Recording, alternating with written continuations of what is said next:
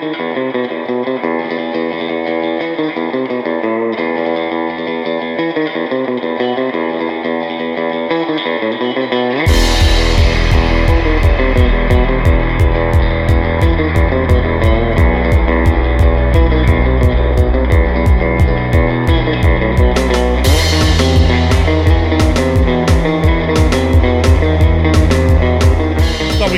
episode 335 of Monster Kid Radio with a song from the band His Master's Voice. They're a spaghetti surf band in San Francisco, California. This is the song Casa Roja from their self titled album. You can find them at hismastersvoicesf.bandcamp.com or on Facebook or just follow the show notes over at monsterkidradio.net.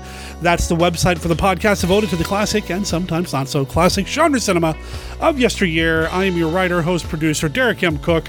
I am wearing a loincloth because it is still Sword and Sandals and Monsters Month here on Monster Kid Radio. We're two weeks in. This is the second week, and we're going to keep the conversation going. Last week, I had Chris McMillan on the show, and we talked about the movie Hercules Against the Moon Men. Well, that movie is released on a DVD from Something Weird Video with another movie, and that movie is The Witch's Curse, which is the movie we're talking about this week on the show. It's from 1962. It's directed by Riccardo Freda and it's a weird one. I don't want to get too far ahead of myself, though. I don't want to spoil the conversation that you're going to hear with me and Chris. Chris, of course, is the man behind the Shadow Over Portland website, and we'll talk a little bit about that as well, as well as a few other things. But before we get to all of that, you have some feedback. Hello, Derek. This is Cameron. Uh, I'm a long-time lurker, first-time caller. Because of your show, I've really sort of gotten into the old school classic horror and monster films so when you mentioned in your rallies awards that use this as a checklist, that's basically what I've been doing for the past few years, and I'm really excited to go through the winners of this year's ballot, and I'm really looking forward to see how 1954 turns out, just because of how loaded with the movies like Gojira, Creature, and then you mentioned as well some strong dark horse picks like 20,000 Leagues Under the Sea. Also, because I'm so new to this, I'm still toe dipping into a lot of these different subgenres, and your mentioning of the sword and sandals is something I've never really had any experience with. So I'm really looking forward to seeing what this month brings. Your episode with Chris on Hercules and the Moon Men got me really excited, and I'm going to see if I can track some of these down because it just sounds like a ton of fun.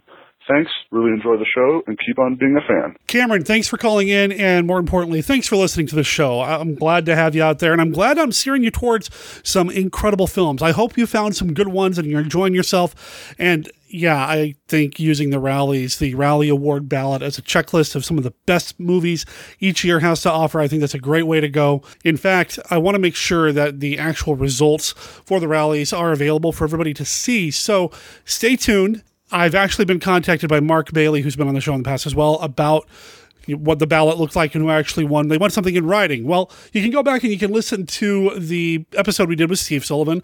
It's just a couple weeks back, episode 333, to hear the announcement of the winners. But like I said, stay tuned. I'm thinking probably by this weekend, I can have something up over at monsterkidradio.net. At the very least, I'll have it on Facebook breaking down who won what. I've got the results. I just want to make it look pretty for you guys and gals. And I'm curious, Cameron, were there any movies on the ballot that didn't win that you thought should win, or vice versa? I do think next year's is going to be very difficult with, like you said, Godzilla, Creature from the Black Lagoon. How do you pick your favorite monster? Well, I know how I would pick mine, but how do you guys and gals pick your favorite monster between those two? so the Sword and Sandal movies, you know, one of the things that I love doing about the show is discovering other mini kind of sub sub sub sub genres within the Monster Kid radio wheelhouse or, or the types of movies that we normally cover. I could go on and on and on about Creature, and I have. And if you've been listening to the show for any length of time or even just a few weeks, you know that I will go on and on and on about Creature or Godzilla or any of these other movies that I absolutely love and I love talking about them with people and, and, getting them excited about seeing these films. But I also enjoy learning about some of these movies that I've overlooked or I've missed. And that's what I hope I'm bringing to the table with Sword and Sandals and Monsters Month. Having Chris on to talk about it was just a lot of fun. Like I say in the recording, like I've said before, Chris has been with the show from the very beginning. Episode number one features him. Now, that was a few years back and it was a blast. And it's kind of fitting because Chris and I actually just did another similar thing last weekend. We'll talk about that uh, later on here in the show. Cameron, thank you for calling in. I really appreciate it. And Mark, thank you for mentioning the rallies as well. And like I said, I'm going to get something out probably by this weekend, but we'll, we'll, see. Just keep checking back. And no, that's not a tease or a way for me to get you to keep coming back to the website, but do keep checking back. Also, just uh, something that I was hoping we can maybe talk about real quick. I did get contacted by a listener who lives in Missouri, and he wanted to know if there were any in person groups, Godzilla, monster movies, monster kid type groups in the area he'd like to connect with people in person. Now, I think the internet's great. I think Facebook is amazing and having these awesome social media channels, podcasting, email, all that is great. But sometimes you just want to get with somebody in person and talk monster movies over a cup of coffee or go watch something at the theater or something like that. So if you're a Facebook user, let's start it there first. Post up where you're from and if anybody's in your area, maybe you can meet up and do a real life in person Monster Kid Radio crash. I think it'd be a lot of fun to do that. I know that I love meeting up with people in person to talk about these movies. I hope you guys and gals can find somebody to do that with as well. Okay, why don't we go ahead and get back to the conversation that Chris and I started last week about the Witch's Curse and a few other things. We're going to get to all of that right after this. Twins of evil, the most fearsome females in horror history. One uses her beauty for love. One uses her lure for blood. Twins of evil, rated R. The Supermates couldn't stop it. Amazing. It's incredible.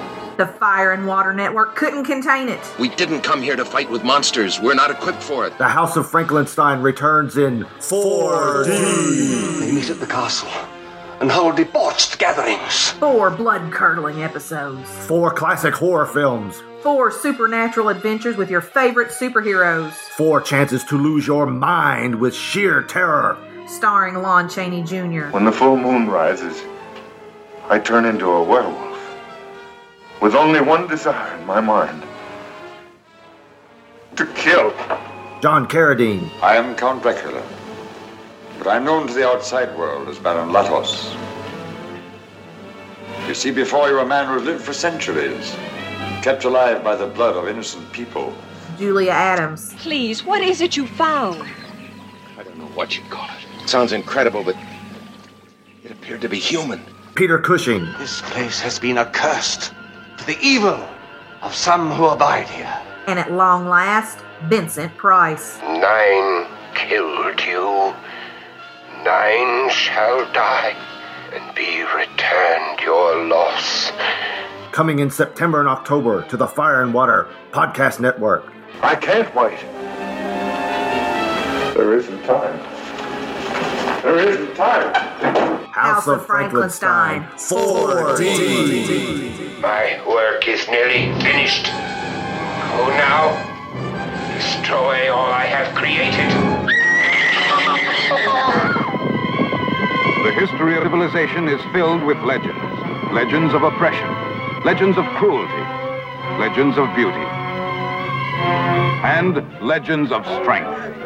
And the most fantastic of all legendary figures was the son of Samson. Only the son of Samson could have been capable of the superhuman feats of strength credited to this giant who conquered man and beast to redeem a tortured race from the clutches of its enslavers.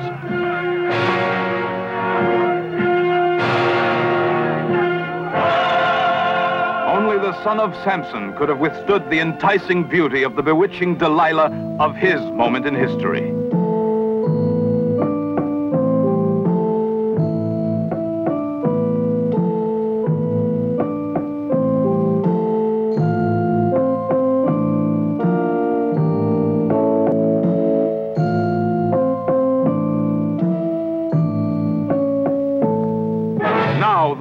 Magnificent spectacle of this era comes to you in blazing color and total scope, with a cast of thousands, headed by Mark Forest and Chelo Alonso.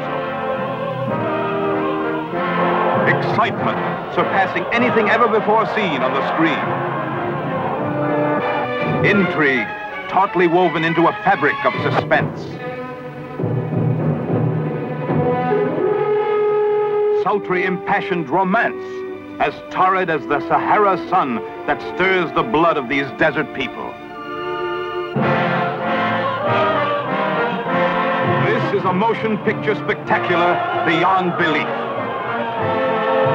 In color and total scope, you must see Son of Samson.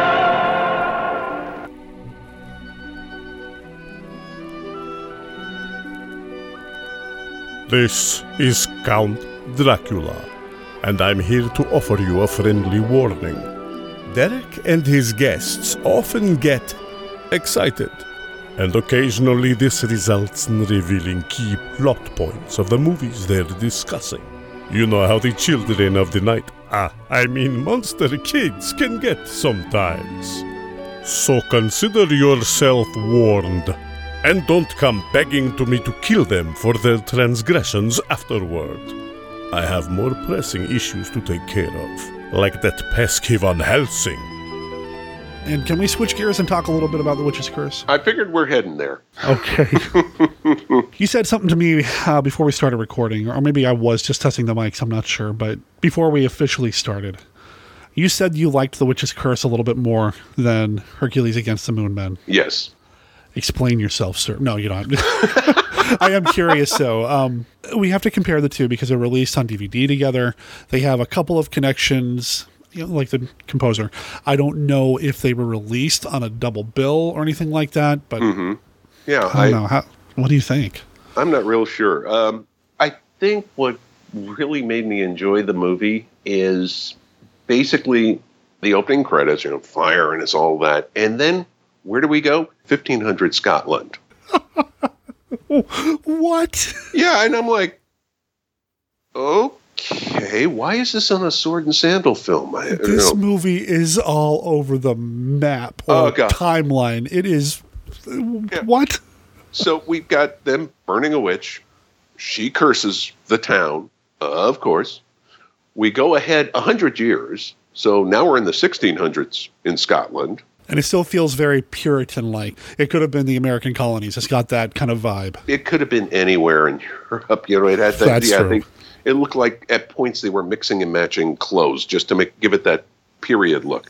what do we have access to in the closet this week? Yeah. Basically. Yeah. But anyway, you know, so the town is cursed. The women are going crazy and trying to kill themselves. They're all in a little asylum that the town's had to make because that's the curse someone comes in. Now it's never really clear if she's related why they go to the old witch's castle but she has the same name as the witch right? Oh no. Well that'll doom you and it does because the villagers decide well we're going to hang you that'll break the curse. Okay so we're 15 minutes in the film, and all of a sudden, Maciste shows up in a loincloth and boots. So at the beginning of our conversation in the last episode, you were telling me about Maciste and what you learned about Maciste having this rich literary and storytelling background that mm-hmm. he wasn't always a sword and sandal guy. No. Here's an opportunity to show us a non sword and sandal Maciste. do the filmmakers do it? Nope. No. he shows up in 1600 Scotland with in a loincloth. and no one bats an eye. Somebody there even knows who he is. No. Oh, Maciste, you're here to help us. Yeah. I'm just like going, oh, this is going to be a crazy one. This one is really weird. You know, I think Hercules against the Moon Men probably makes the most narrative sense in terms of traditional storytelling, and it feels a little more slick in terms of its production. And I don't know if it's mm-hmm. a result of the transfer not being as good for The Witch's Curse or what, but The Witch's Curse is just weird, man.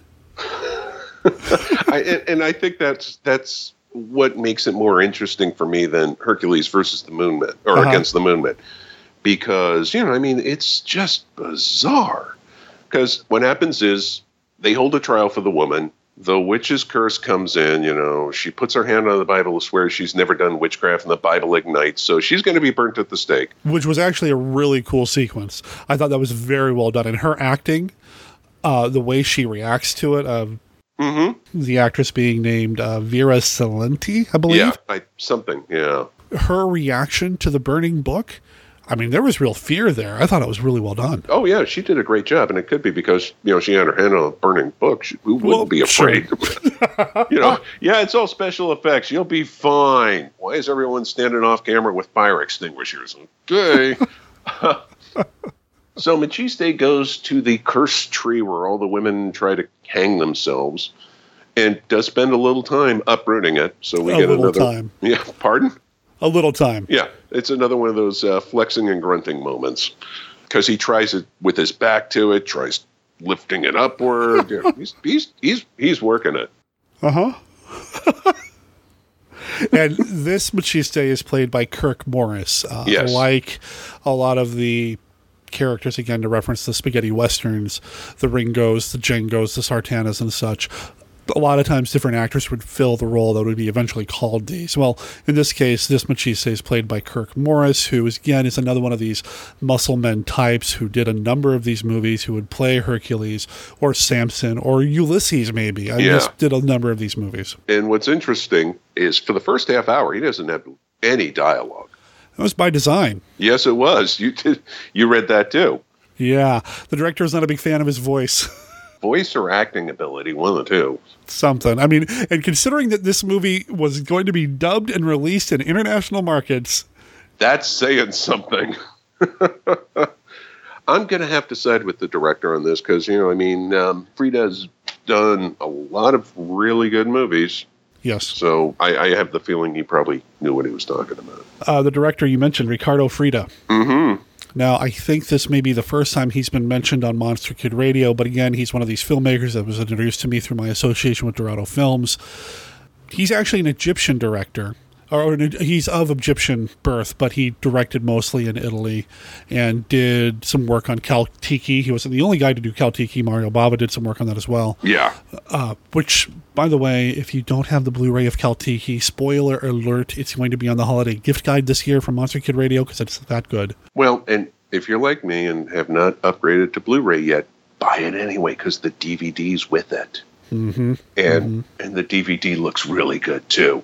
The transfer is great. It's the best Caltiki's ever looked. Oh, And for God, years, gorgeous. Caltiki has been a victim of sitting in those Mill Creek box sets, Mhm. and the transfer for those really isn't the best. I mean, they worked with what they had, but somebody went through and spent some real time making that looked really good. Yeah, So it- Riccardo Freda um, was involved with that. Mm-hmm. He, he was also involved in a movie called I Vampiri or Lust of the Vampire, which Mm-hmm. again Mario Bava came in and did some work on as well, which has a great score, if nothing else. Mm-hmm. Um, I think I've seen it once, but I've listened to the soundtrack repeatedly because it's got a really good score. He also did the horrible Mr. Hichcock with Barbara Steele. Yes. Mm-hmm. So you've got that. You've got a movie called Tragic Ceremony, starring Camille Keaton from I Spit on Your Grave. Or, Oh, yeah, I Spit oh, on Your Grave. Yeah. which is a really weird film, but good. Really good. Mm-hmm. A lot of times he'd use the name Robert Hampton, or at least that was the name that was given to him when his films were released in international markets. But he's the director of this film, which I didn't realize he had done some sword and sandal type movies. But I guess being a genre guy in Italy at that time, Yeah, you know, he you just kind of did it. Mm-hmm. You know, it's like being a contract player at Universal in the 50s. You ended up being in a monster movie. That's just kind of how it was. Yeah, I think so. But anyway, Maciste lifts up the tree and journeys into hell. And I thought the hell sequences were pretty damn good. They look good. in, in the last conversation, I mentioned the uh, the bird picking at the guy's stomach and Mhm. blood. That was from the Witch's Curse, and that was pretty intense. Actually, I actually had to back up and look at it again because I thought, no, I, I didn't say. Wow, that's Yes. awesome. That's that's pretty intense. Yeah, no, it was. It was.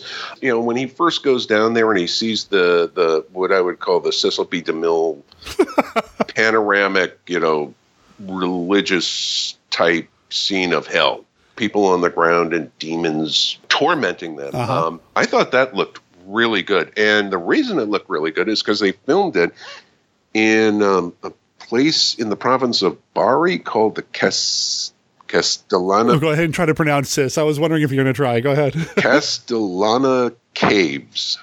I probably butchered the hell out of that. Yeah, th- this is a, a real series of caves in Italy that is a tourist attraction to this day. Yes. Cassiana Grotte, uh, the Castle Grotto in Italy, and Bari, Apulia, Italy. I have no idea where that's at, No. other than it's somewhere in Italy.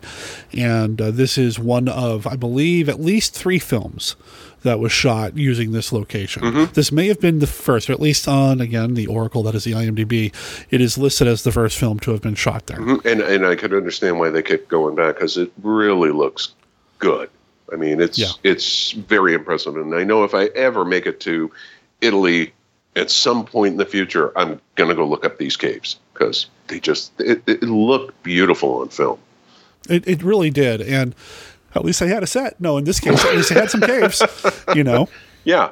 Yeah, and, and it was kind of interesting because if you look at some of the people that he encounters there, there's this kind of mix of characters from all Greek mythology. You know, um, the guy on the stone with the bird pecking out his uh, side that was Prometheus. That was Prometheus, basically, the Titan that um, gave fire to man and was punished by Zeus for by uh, being chained to a rocket and a bird peck out his liver every day. And Maciste seems to recognize him and wants to help him. He's like, no, no, no. There's other things you have to do. I'm, you know, Well, and not only that, he does take care of the bird. right. But another one's going to turn up. Like, yeah, there'll be and, more and birds. he breaks he breaks the chains and gets the guy off the rock. But you know, he just shows up again. That's his fate. Yep. There's King. S- Uh, mm, I'm gonna probably butcher this name too. Siphius, I believe. Um, one of the king. Yeah. Sure. The, well, he's the king that was cursed by Zeus to be rolling a rock uphill Okay. for all eternity. And that's one of the first people that Maciste meets, really. You know, this guy rolling up a rock. I'm only on two cups of coffee so far in this recording, so uh, my Greek mythology knowledge is going to be a little lower than normal. I know it's terrible. Take away my Monster Kid card for a moment, but No, that's okay. I'm get back to me later this afternoon after I fully caffeinated. Then I'll tell you who that guy was. yes, I'm I'm very lucky. I'm right next to my coffee maker. Yeah, rub it in, buddy. I know. um, and then, of course, he fights Goliath. Yeah.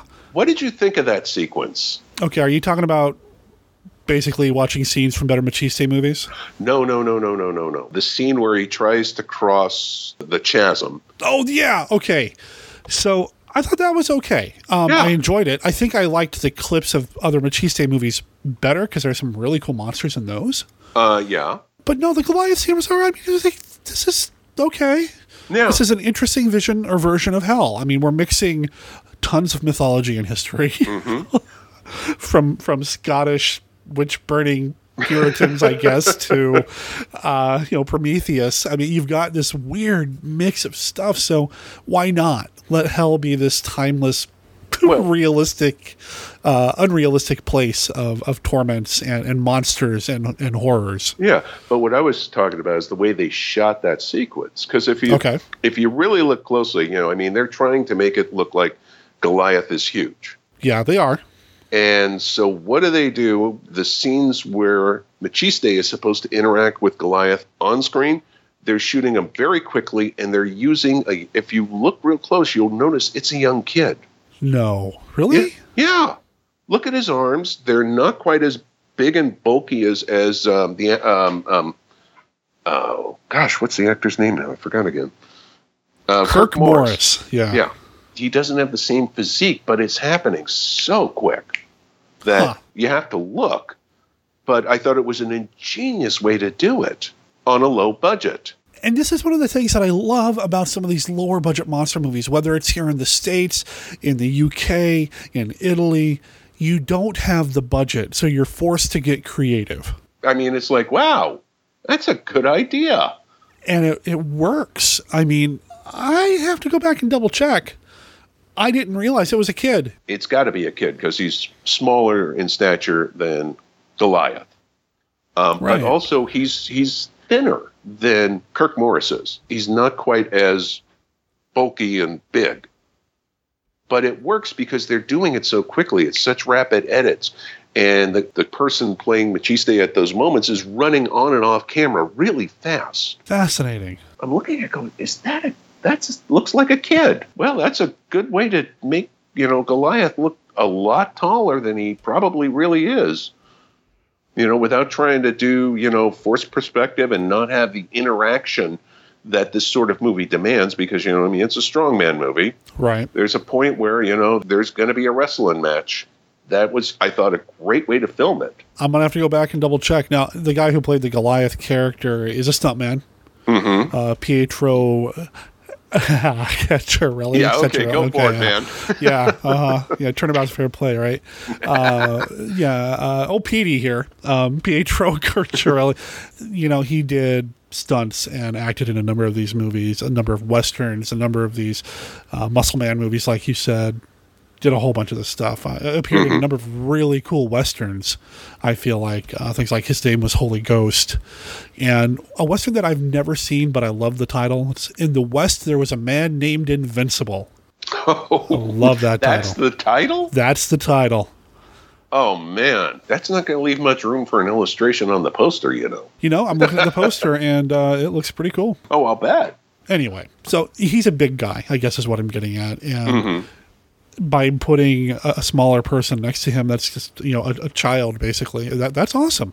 Good, Yeah, no. good on you, Riccardo Freda. I thought it was a brilliant, brilliant move because it looks really good. And it's quick enough that unless you're really looking close, you don't see it. Right? Huh. So, you know, bravo. Yeah. Yeah. Talk about the other scenes from other Maciste films, though. Oh, um, Maciste in the Land of the Cyclops. That Cyclops looked pretty good. It looked awesome. Mm-hmm. I, I feel like we saw how that movie ends, But yeah, I think so. but Mm-hmm. uh, that was really cool. So there's this scene where he's basically looking to a lake of fire, right? Yeah, what happened is, hey, once again, the the witch is in hell. She appears to him as a beautiful woman, and he falls in love with her and forgets what he's doing. See, so there's that trope again. I mean, in one DVD package, There you go. he comes upon Prometheus, and for being so nice and trying to save Prometheus, Prometheus sets him to the lake of fire just to free his mind of the witch's spell. or would you say it's the witch's curse? Ah? Ah, Huh? ah, yeah. Uh. no, I'm, mm. Um, so yeah, that's where that's where we see that, and yeah, that was pretty cool. You know, it's it's again uh, a clever way to save money. Mm-hmm. And we are in a time and an age here. It's the 60s. People don't have VCRs or VHS tapes or DVDs of these movies to go back and watch.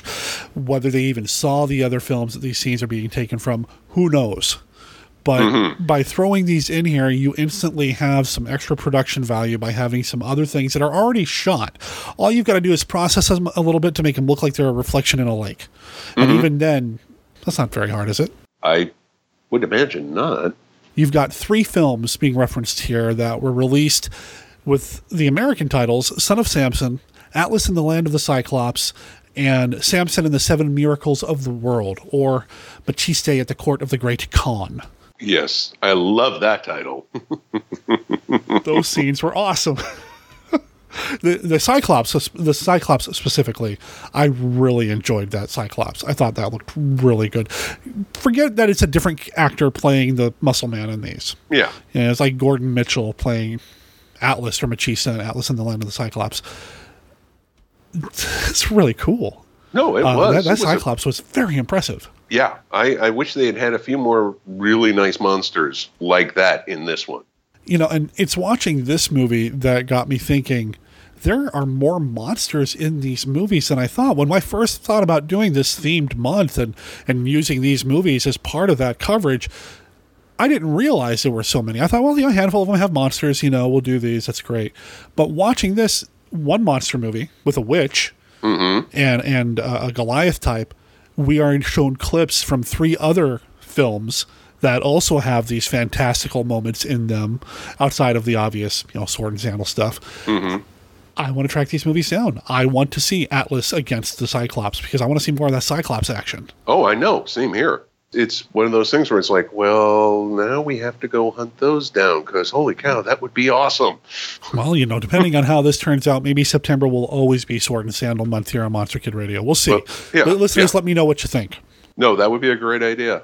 I, I kind of found the ending a little interesting on this one because it's kind of the spaghetti western thing. Because you know, of course, Maciste saves the day Right. and rescues the woman from the stake, where her husband has chained himself to as well to suffer her fate. Very interesting. Uh, Yeah. And, and a little dark and grim. I know. Wow. Yeah, it's really going there. Yeah. Um, and then he right, of course, rides off like, uh, you know, nope, I can't stay. I got other places to go. And I can't stay here in 1600 Scotland forever, you know. I got, I, they need me over in 18th century, but you know, wherever. well, that seems to be most true to what you found out about the Maciste character, though, Yeah. right? Yeah. That he's this this heroic type, very pulpy, Mm-hmm. very like you said, uh, kind of spaghetti westerny, depending on what you're watching, or, or superhero like. You know, I can't I can't stay here. There's more evil in the world I need to fight. If you look at some of the titles of the 1920s movie, I mean, it's Maciste as a reporter. Maciste, I think they were saying that he was an Olympic athlete in another movie. They throw him wherever they could. I love that idea. Yeah, and I don't think they really worried about time and or or, or you know setting. It's just like ah, Maciste's going there. Is the world ready for a new Maciste story? That's what I want to know. Uh, if they do Maciste versus Gamera, I think so. yeah, somehow I don't think Daiei or whoever has the rights to Gamera right now would go for that. I know. It's I, am just bad. saying. It's too bad because that would be awesome. It'd be amazing. I don't know how they'd make it work, but wow. I, I have no idea. No idea. No, no, no idea. Um, but yeah, I mean, I like I said, I mean, I think the appeal to uh, for me to the Witch's Curse over. Uh, don't get me wrong, Hercules against the Moon Men, great movie, loved Okay. it a lot. But just the wackiness that is the Witch's Curse.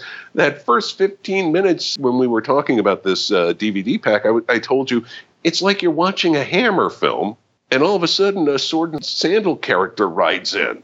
You know? I don't know if I'd go as far as Hammer, but maybe like a Hammer knockoff. Well, no, you know, yeah, I know. But but no, I know what you mean. It's got that, you know, Twins of Evil type setting. Yes, Right. yes. Which I love. Oh, yeah. Twins of Evil is one of my favorite Hammer films. It's probably not my top five, but it's pretty darn close. Oh yeah.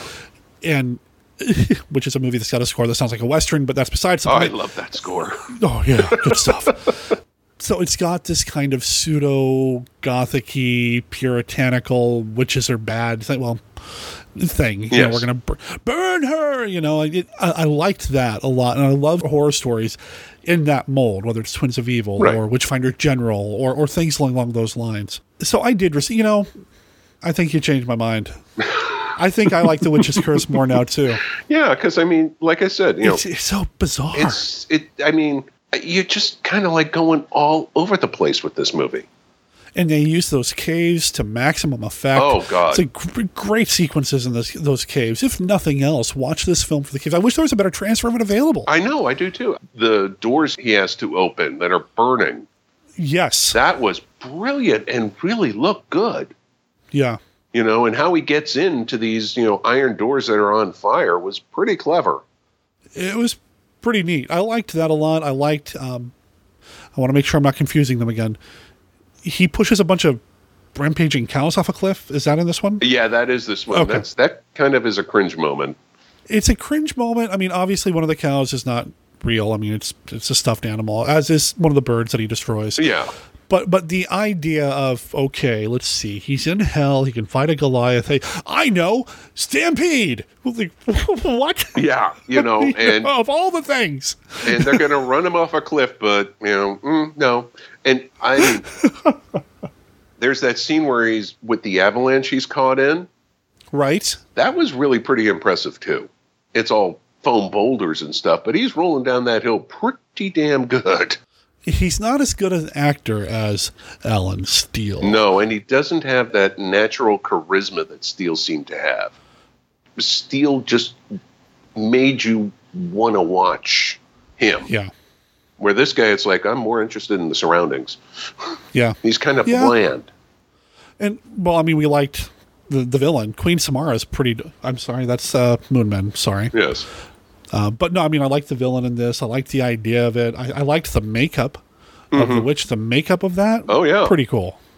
Pretty cool. Yeah, there is a moment where they do have real cows going over a phony cliff, Yeah, and that's kind. Of, that was the cringy moment I had. It's like you know, oh, that's not going to be good.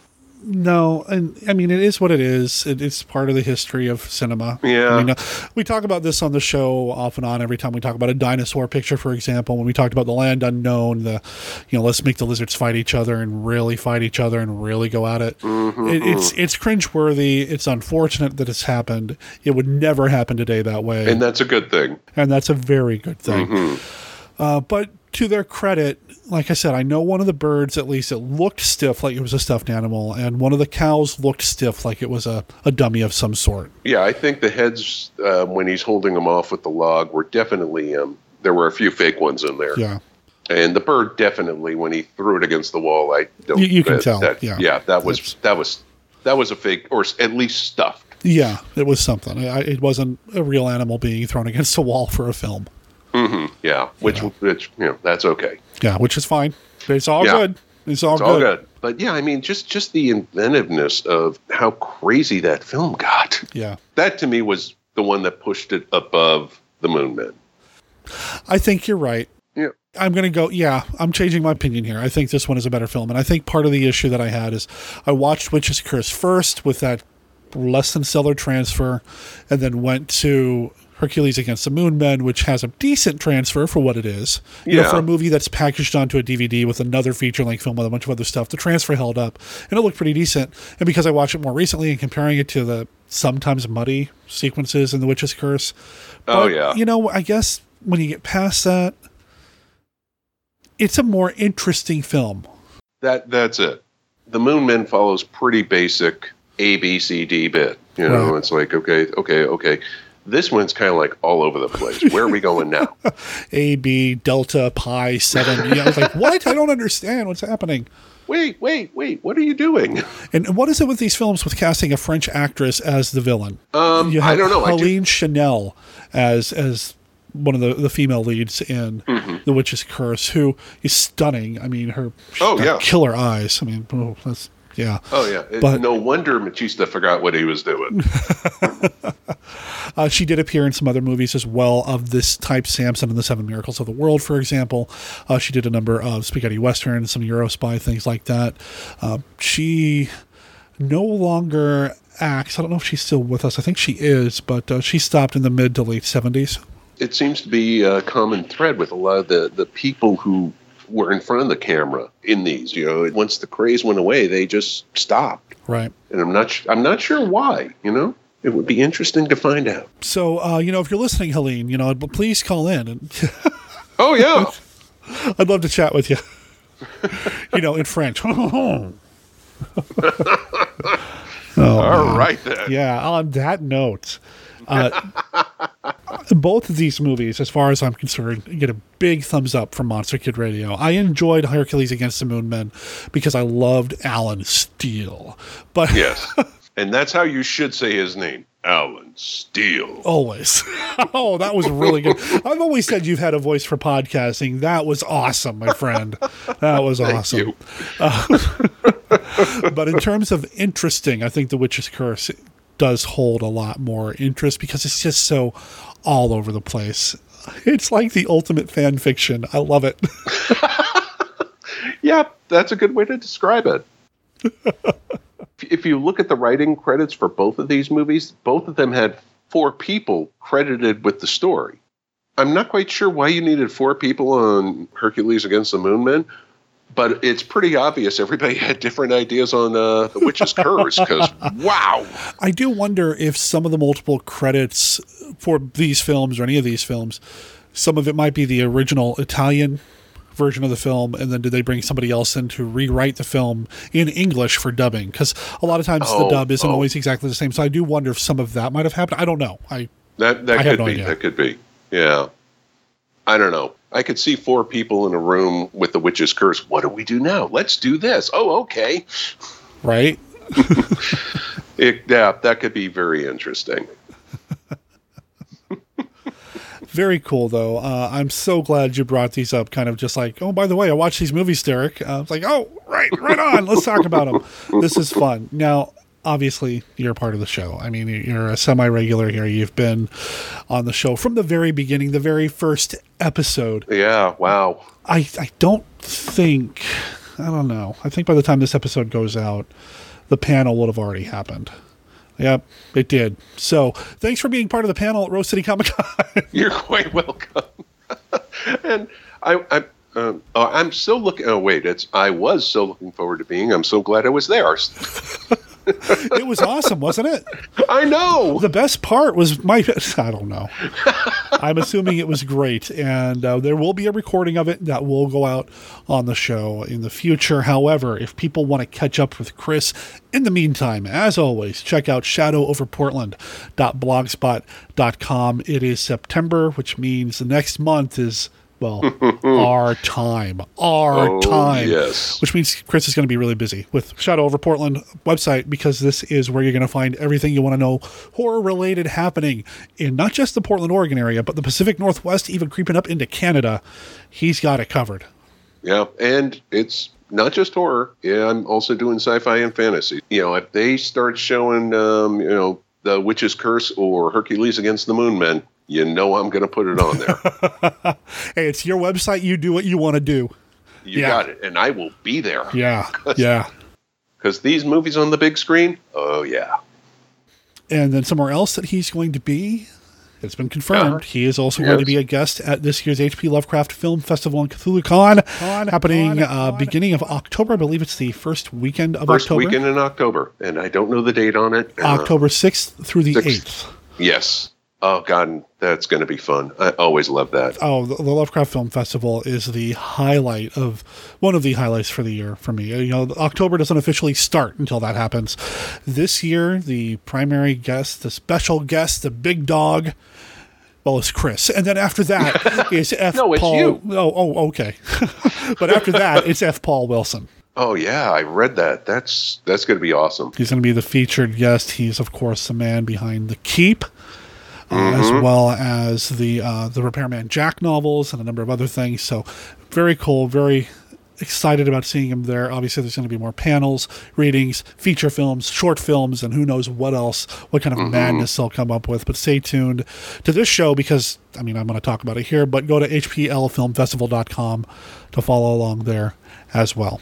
and I'll be putting updates on the Shadow over Portland as well. So you know, as soon as as soon as I find out who else is there, it goes on the site. Because if you're in the Portland area on that weekend, you gotta go. You can't miss this, man. And you've got to No. buy your tickets in advance. I, I love that they've upgraded the seats in the Hollywood Theater a couple of years ago, Oh yeah, but it did shrink the capacity a little bit because the seats are a little bit bigger, so not as many seats. And they really do enforce the fire code in the upper screens. So, yes, really, if you want to get in, get your tickets early and plan on spending some time there, it's a wonderful experience. Even if you're not a huge Lovecraft fan, you're going to find uh, lots of stuff to love here. oh yeah. It's it's not just Lovecraft. It's everything that's come from his work that other people have done as well. Right. It's not just watching Reanimator over and over and over again. You, Mhm. you get uh, Nightbreed, like you said, they brought that in. Then You get uh, a movie called, what's it called? Alien Raiders? Oh yeah, that I think was that's what it was. That's a really good Yeah. one. And it's not overtly Lovecraft either. I mean, you get some really interesting movies here. Some of my favorite movies I've seen here. Uh, they did a documentary about Robert E. Howard days a few years ago, uh, called Barbarian Days, which was just phenomenal. And I mean, it's just a great time. And the short film festival blocks are just sometimes amazing stuff. Some of the best Just- movies you're going to see here in the short, Yeah, the short yeah. film I mean, not not sometimes. They they go from really good and entertaining to just something jaw dropping. Yeah. There, there's nothing lower than really good. Yeah, agreed. So check that out. That's some free advertising for Brian and Gwen Callahan and the HP Lovecraft Film Festival. They do a good job. Gets the Monster Kid Radio seal of approval every time. Shadow over Portland seal of approval too. Anyway, Chris, thank you for being part of the show again. I appreciate all the work you've put into being on MKR and promoting and sharing and everything. It means a lot to have you on board from the beginning, man. Thank you. Well, thank you for having me back on, and you know it's always a joy coming out. Uh, or well, yeah, coming out. No, we're just on Skype, but I, I understand. but uh, it's always a joy hanging out with you, spending some time talking great movies, and thank you for having me. Huge thanks to Chris for being part of the Monster Kid Radio. You know, I'm going to call it a legacy. Like I said, he's been there from the very beginning. He was willing to be my first guest, my first podcasting partner for Monster Kid Radio back on episode number one, back in 2013 at the Wonder Northwest convention, which doesn't exist anymore. I'd like to think that Monster Kid Radio just kind of blew it out, and I don't think we had anything to do with it actually. But it was a lot of fun to talk with Chris again here on the show. And I mentioned the panel. So we did the Universal Unite panel at the Rose City Comic Con that happened last weekend. Chris McMillan was on the panel with me. I had a blast having him on board. Jeff Dean, semi regular podcaster from the Kaiju cast, and a guy who's got something in the works with a few other people that I can't wait to hear about, or at least hear when they get their podcast up and running. And Dominique Lamzis, she was the other guest, and she's actually going to be on the show next week. More about her in a little bit. It was awesome to have people there and just talking about Universal's a classic original cinematic shared universe and what's going on with Dark Universe, that sort of thing. Shout out to Jessica Dwyer, who shared some stories about her writing an article about the mummy for Horror Hound magazine and the things that she went through. Shout out to Tom Doffel for really helping me out, being my tech guy, being my con buddy, just really helping me out with a lot of things. And shout out to Rick Myers. It was good to see you in person, man. It's been way too long. And shout out to any of you guys and gals who were there as well. If you are just now discovering the show because of the panel, welcome aboard. I'm glad to have you. And for those of you who didn't make the panel, I did record it. And if the audio checks out, I'll be putting it out as an episode down the line for the first time on the screen. Hercules Unchained. See the mammoth war of chariots. See the Unchained Hercules win the Battle of Giants. See in color. Hercules Unchained.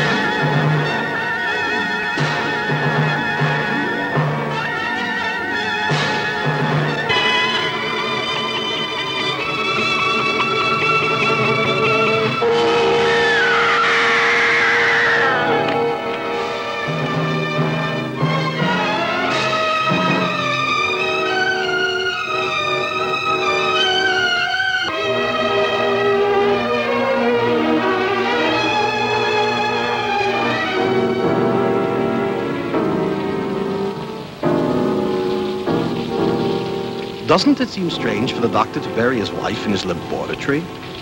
Yes, but you must admit the good doctor's a little strange himself, isn't he?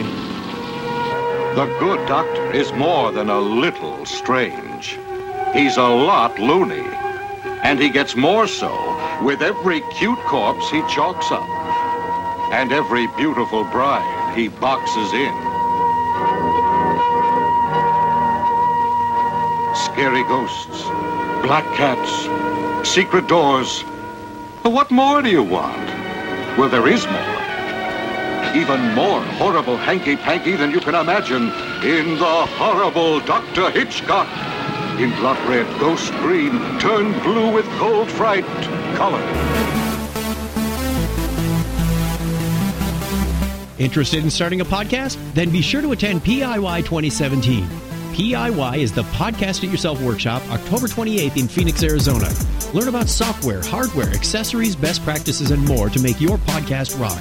Need more information? We'll have the authors of Podcasting for Dummies 3rd edition, Tee Morris and Chuck Tomasi on hand to answer questions and sign books. Spaces are limited, so go to podcastingfordummies.com and sign up for PIY 2017. We look forward to seeing you there.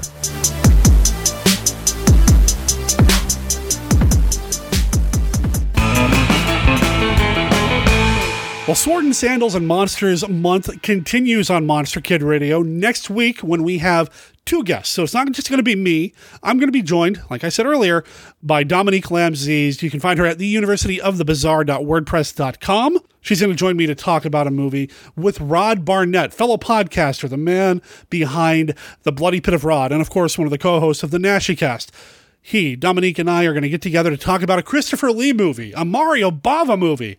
We're going to talk about Hercules in the Haunted World. Foreboding place of no return. Hercules in the Haunted World.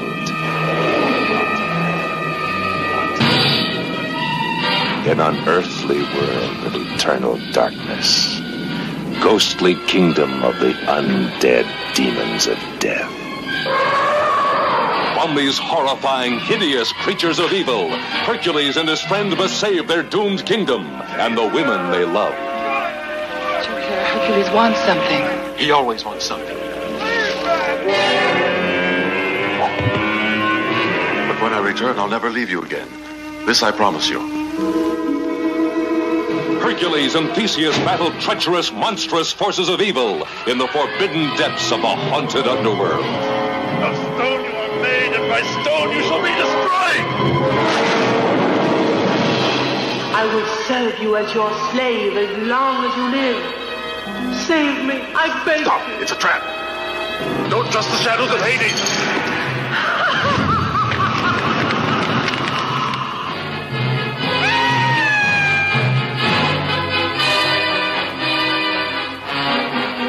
Nefarious, fiendish Lico, mastermind of terror, must be destroyed.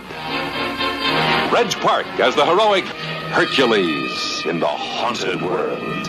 You've heard them here in the show. You heard them last week. You're going to keep hearing them the rest of the month. I've gone through and I've tried to track down as many of these sword and sandal trailers as I can. And man, they're just goofy fun. I love them almost as much as I love the monster movie trailers. I hope you enjoyed that as well and keep enjoying them as I play them this month on the show. And then again, maybe even next year if we continue sword and sandals and Monsters Month every September. Like I said earlier with Chris, let me know if that's something that you want to do. And you know how you can let me know? Huh? You like that segue? You can call us and leave us a voicemail at area code 503 479 5657. That's 503 479 5MKR. I'd love to hear what you have to say about The Witch's Curse, Hercules Against the Moon Men, or the movie we've got coming up next week, Hercules in the Haunted World, or the movie we're going to be talking about at the end of the month, Goliath and the Vampires, with guest Alan Trump. You can also email me at monsterkidradio at gmail.com. Again, any feedback, anything you want to talk about, send it in. We'll make you part of the show. Of course, this is available over at monsterkidradio.net, where you can find links to everything else you need to know about Monster Kid Radio between episodes, including a link to our TeePublic store where you can buy t shirts supporting Monster Kid Radio. And pay attention to TeePublic because and they keep doing these sales right now. As of this recording, they're selling their t-shirts for fourteen dollars. Goes up a little bit if you get into the big, big, big sizes, but fourteen bucks for a t-shirt for a Monster Kid Radio t-shirt. Come on. Anyway, check that out. You can also check out our Patreon campaign and become a patron of Monster Kid Radio and help support the show that way. We're also going to make sure there's a link to the Kickstarter campaign for the HP Lovecraft Film Festival and Cthulhu Con that's happening Con, this year. Con, now, the Kickstarter Con, campaign actually expires on Friday, it comes to an end. But if you want to help support the film festival, there are a few film festivals out there in the world that get me going the way the Lovecraft one does. This is such an amazing time. This year's theme is Cthulhu Mardi Gras. They're going to bring some New Orleans flavor up here to the Portland, Oregon area. Did I say that right for anybody in the area? New Orleans, not New Orleans, New Orleans flavor. It's going to be a blast. I'm going to be a guest. Chris is going to be a guest. And I think Dominique is actually on the guest list as well. So, hey, if you want to help support the festival and get in, make sure you get a ticket go to the Kickstarter campaign and help them out. And let them know that Monster Kid Radio sent you. And before we wrap up, one last thing. Last week on MeTV, Svengoolie broke out of the Universal wheelhouse. Some might call it a jailhouse because they've been showing so many Universals over and over and over again. Not that that's a bad thing, but it's nice to have a little bit of variety. And you know what? Sven called me and said, Derek, what are you doing on Monster Kid Radio this month? And I said, Sven, buddy, pal, how'd you get my number? Doesn't matter. I'm doing sword and sandal movies. And he said, you know what, Derek, that sounds like a great idea. So last weekend, he showed the movie Hercules against Medusa, or the son of Hercules against Medusa, the Invisible Perseus. It's got so many different names, but he showed a Sword and Sandal movie starring Richard Harrison, which has got one of the coolest Sword and Sandal monsters in it. I'm not talking about it this year during Sword and Sandals month, maybe next year, but man, the Medusa in that film is so cool. And it was awesome to see Sven cover it. And in that episode, Terry from It's Terrific makes an appearance. She met Sven at a convention, presented him with a custom messenger bag. He highlighted it on the show and included a picture of him being given the bag by Terry. How cool is that? We had a Monster Kid Radio listener appear on Svengoolie's program. Awesome. Good on you, Terry. So jealous. All right, that's it. Let's go ahead and wrap this up. Monster Kid Radio is a registered service mark of Monster Kid Radio LLC. All original content of Monster Kid Radio by Monster Kid Radio LLC is licensed under a Creative Commons Attribution Non Commercial. No derivatives 3.0 unported license. Of course, that doesn't apply to the song Casa Roja. It is from the band His Master's Voice, a really cool surf spaghetti instrumental synthwave kind of band out of San Francisco, California. It's from their self-titled album, which you can find at hismastersvoicesf.bandcamp.com or Facebook. Let them know that Monster Kid Radio sent you. Talk to everybody next week. My name's Derek M. Koch. Ciao.